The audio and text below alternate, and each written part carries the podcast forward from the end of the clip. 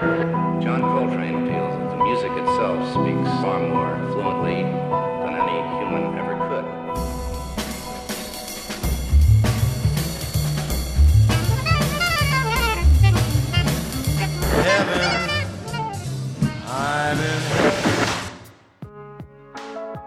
Version standard, le podcast des morceaux qui racontent le jazz. Bonjour à toutes et à tous. Aujourd'hui, nous allons parler d'un standard extrêmement connu mais plein de secrets, My Funny Valentine. C'est une chanson d'amour que vous avez sans doute déjà entendue quelque part. Elle a été reprise des centaines de fois. Il y a donc beaucoup de choses à dire sur ce standard et encore plus à écouter. Comme d'habitude, je vais vous raconter son histoire autour de six versions soigneusement sélectionnées parmi des centaines. Et on va commencer avec la version mythique de My Funny Valentine. Elle a été enregistrée par un tout jeune Chet Baker, icône du jazz cool, jeune rebelle fragile qui passe son fil de voix au travers d'une harmonie très épurée. Quelques jours après la sortie de cet épisode, nous allons commémorer les 30 ans de sa disparition. Je vous propose donc aujourd'hui un hommage à Chet Baker, ange déchu du jazz. Trompettiste avant d'être chanteur, il a fait de My Funny Valentine sa chanson titre, l'hymne d'une mélancolie poétique et d'un lyrisme sans fioriture. Voici sa célèbre interprétation, extraite de l'album culte Chet Baker Sings, sorti en 1956. My funny Valentine, sweet comic Valentine, you make me smile with my heart.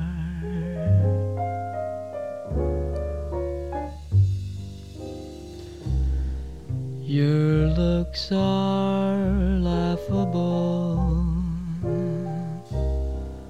unphotographable. Yet you're my favorite work of art.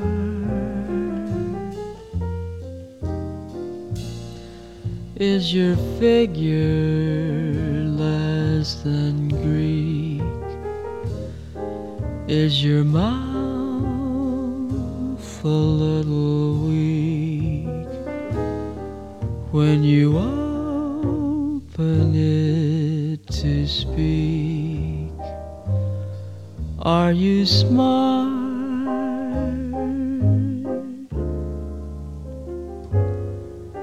But don't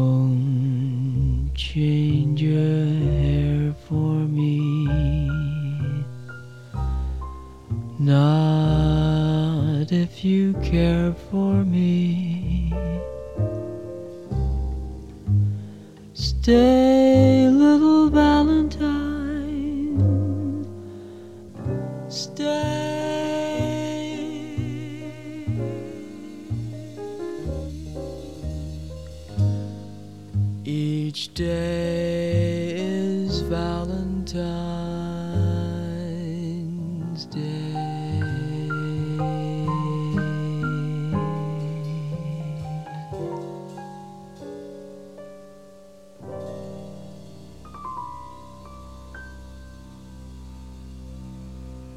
Chet Baker disait qu'il improvisait comme il racontait une histoire à un enfant, en jouant des choses simples, sans donner trop de choses à entendre d'un seul coup, et donc en jouant finalement peu de notes. Et pourtant, c'est aux côtés de Charlie Parker, le roi du jazz bebop, que Chet se fait connaître. À 22 ans, il revenait tout juste de son service pour l'armée et s'est fait repérer alors par Bird, qui était de passage sur la côte ouest des États-Unis. La légende raconte que Bird a immédiatement appelé Miles Davis et Dizzy Gillespie en leur annonçant qu'un petit blanc allait leur donner du fil à retordre. Et il avait raison. Chet Baker est très vite acclamé par le public, pour son style de jeu très cool, pour sa voix cassée toujours à la limite d'être fausse, mais vigoureusement sincère. À son apogée, Chet Baker vend plus d'albums que Miles Davis. Il attire les foules avec son physique de mannequin et son swing toujours en équilibre sur le tempo, avec des notes déposées délicatement au fond du temps. Et il est très critiqué par ses confrères de la côte Est qui ne supportent pas qu'un blanc soit plus reconnu qu'eux sous prétexte de sa belle gueule. Horace Silver dira même qu'il ne supportait pas, je cite, ce jazz de PD. Mais paradoxalement, ce n'est pas eux qui allaient causer le plus de tort au succès de Chet Baker.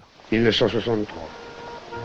Filmé par les actualités Gaumont dans une chambre d'hôtel de Pigalle, l'étrange confession de Chet Baker, qui n'en était alors qu'au début d'une longue errance. Mon nom est Chet Baker. Je suis né dans Yale, Oklahoma en 1929. Son histoire est une formidable ascension suivie d'une chute vertigineuse. Chet Baker marche dans les pas de Charlie Parker, y compris sur sa consommation de drogue. Accro à l'héroïne, il n'en décrochera jamais. Chet Baker s'est lentement détruit lui-même. Il s'absente même de longues années de la scène, après quelques mois de prison et une bagarre avec son dealer qui lui cassera toutes ses dents. Il doit alors porter un dentier, réapprendre à jouer de la trompette. Sa métamorphose est aussi physique, sa gueule d'ange se transforme en visage creusé par la drogue. Un journaliste a même déclaré que Chet Baker avait commencé comme James Dean avant de terminer comme Charles Manson. Son jeu ne sera plus jamais le même, ses blessures l'obligent à choisir soigneusement ses notes. Et pourtant, parfois, lors de fulgurances qui se font de plus en plus rares, Chet Baker rappelle à tous le souvenir du merveilleux musicien qu'il fut autrefois. Lors de concerts en Europe où il passe les dernières années de sa vie, il interprète My Funny Valentine des centaines de fois. On raconte que Miles Davis n'a jamais été très sympa avec Chet Baker, qu'il l'accusait de prendre le jazz à la légère. Et il existait une sorte de défiance entre le jazz de la West Coast et l'East Coast. Cette histoire préfigurait d'ailleurs étrangement ce qui allait se passer plus tard avec le hip-hop. Mais malgré cette adversité, le style de Miles Davis de cette époque n'était pas si antagoniste à celui de Chet Baker. Miles Davis était d'ailleurs un autre formidable ambassadeur du jazz cool. Quelques années après Chet, il enregistre lui aussi My Funny Valentine avec un quintet légendaire. John Coltrane, Red Garland, Paul Chambers et Philly Joe Jones qui figurent également sur l'album de Chet Baker. Ce quintet est réuni en 1956 pour enregistrer pas moins de 4 albums en deux jours. Sur les bandes, Miles Davis enregistre pour la première fois sa vision de My Funny Valentine.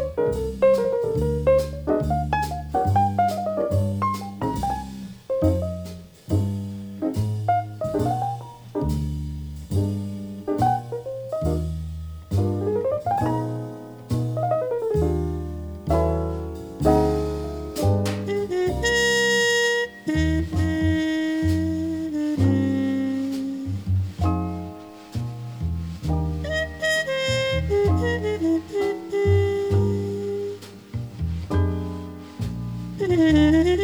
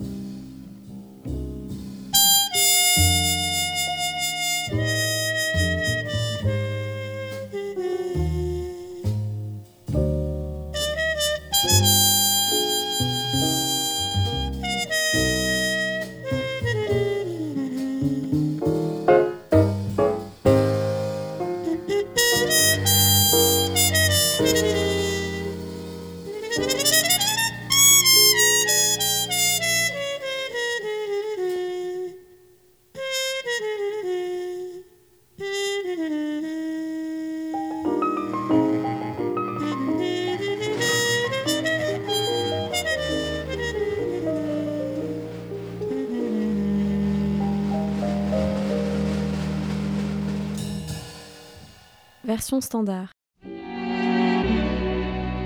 My funny Valentine,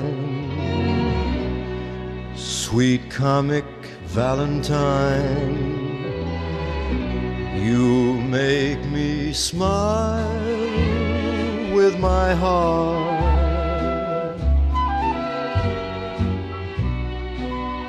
Your looks are laughable unphotographable. Yet you're my favorite work of art.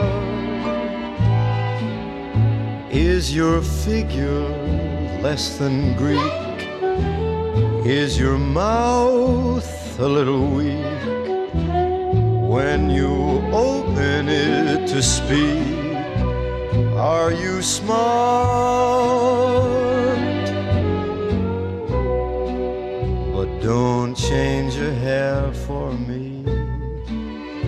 Not if you care for me. Stay, little Valentine, stay. Each day is Valentine's Day. Is your figure less than Greek? Is your mouth a little weak when you open it to speak? Are you smart? But don't change a hair for me. Not if you care for me. Stay, little Valentine, stay.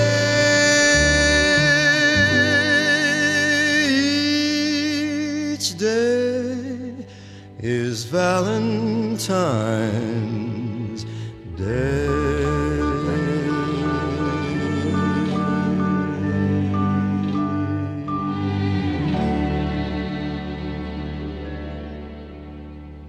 C'était encore Frank Sinatra, encore une fois, dans version standard. La raison pour laquelle j'ai choisi sa version cette fois, c'est d'abord parce que, comme toujours, c'est parfaitement exécuté et que c'est Sinatra qui est le premier à avoir récupéré cette chanson en jazz. Mais aussi parce que cette version est très intéressante car elle comporte une très grande ambiguïté que Sinatra cultive sans doute malgré lui.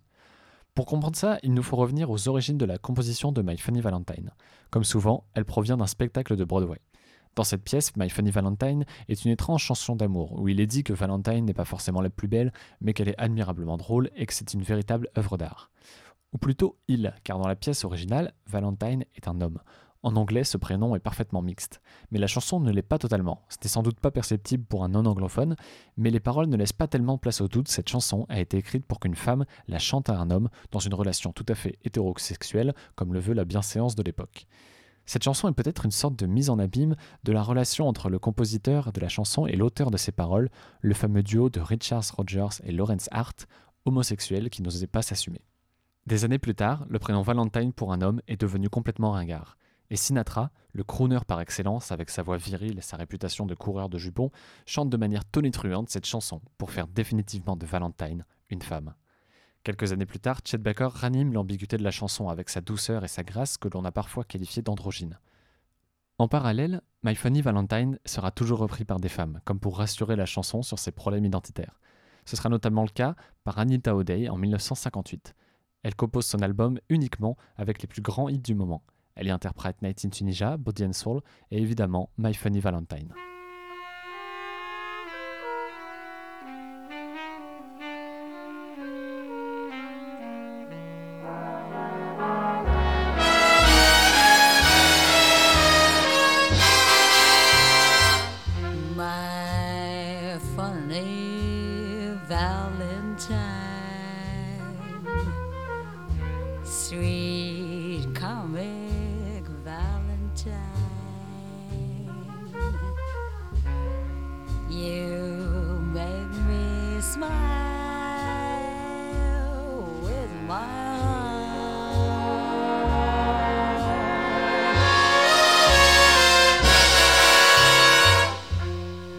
Your looks are laughable,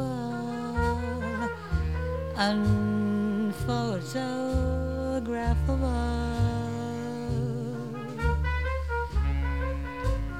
Yet you're my favorite work of art.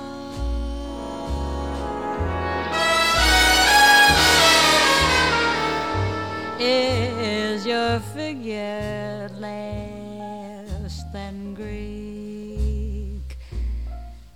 Is your mouth a little weak when you open it to speak? Are you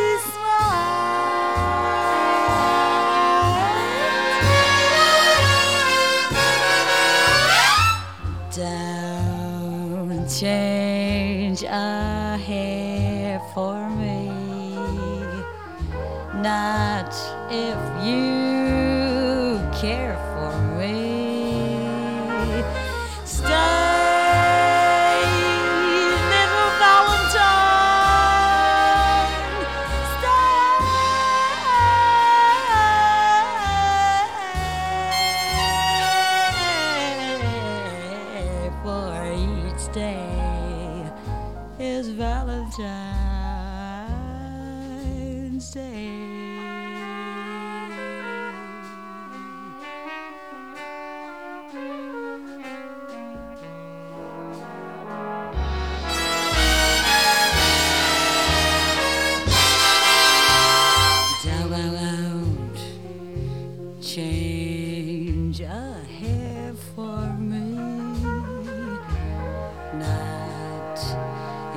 if you care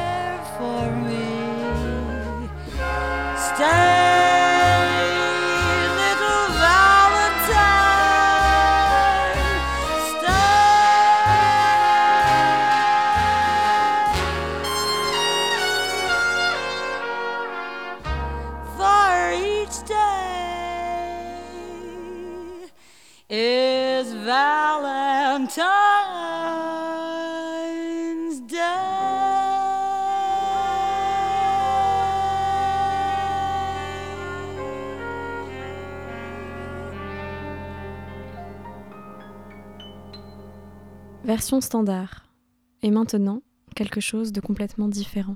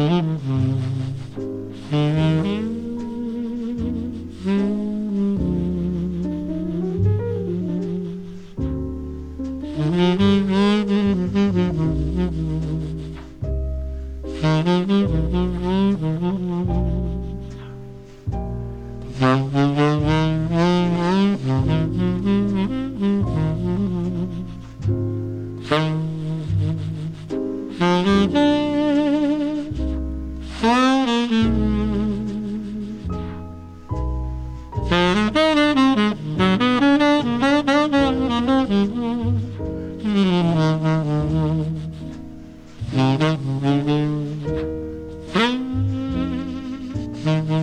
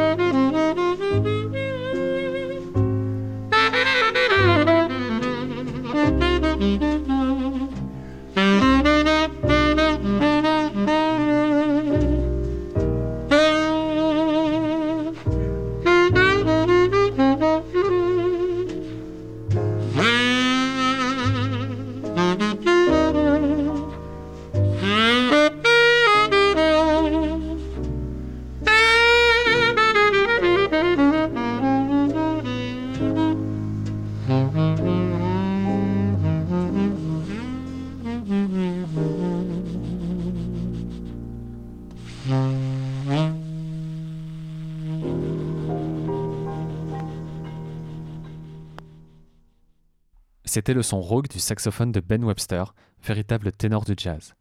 Avec un peu moins de retenue que Chad Baker, il parvient dès les premières notes du morceau à mettre en avant toute la beauté de la mélodie. Cette version a été enregistrée en 1978 pour son album intitulé simplement Ballads.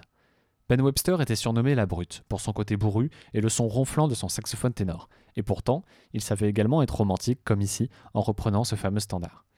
Un des rares points communs de Ben Webster avec Chet Baker, c'est d'avoir partagé la scène avec Jerry Mulligan, saxophoniste et pianiste.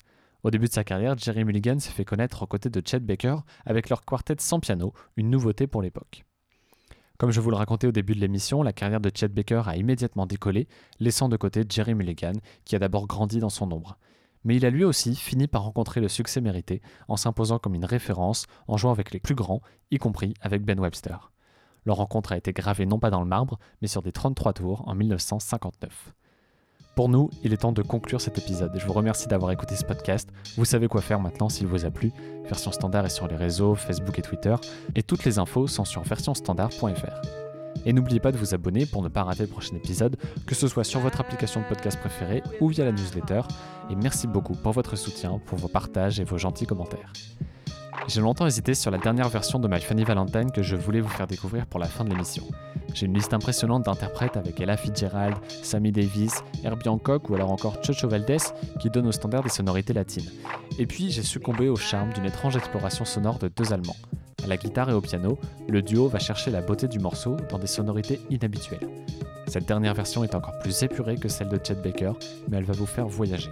À vous de vous laisser emporter, où vous le désirez, par FS Bloom et Niels Fram. Je vous donne rendez-vous pour le prochain épisode. C'était Version Standard. À très bientôt.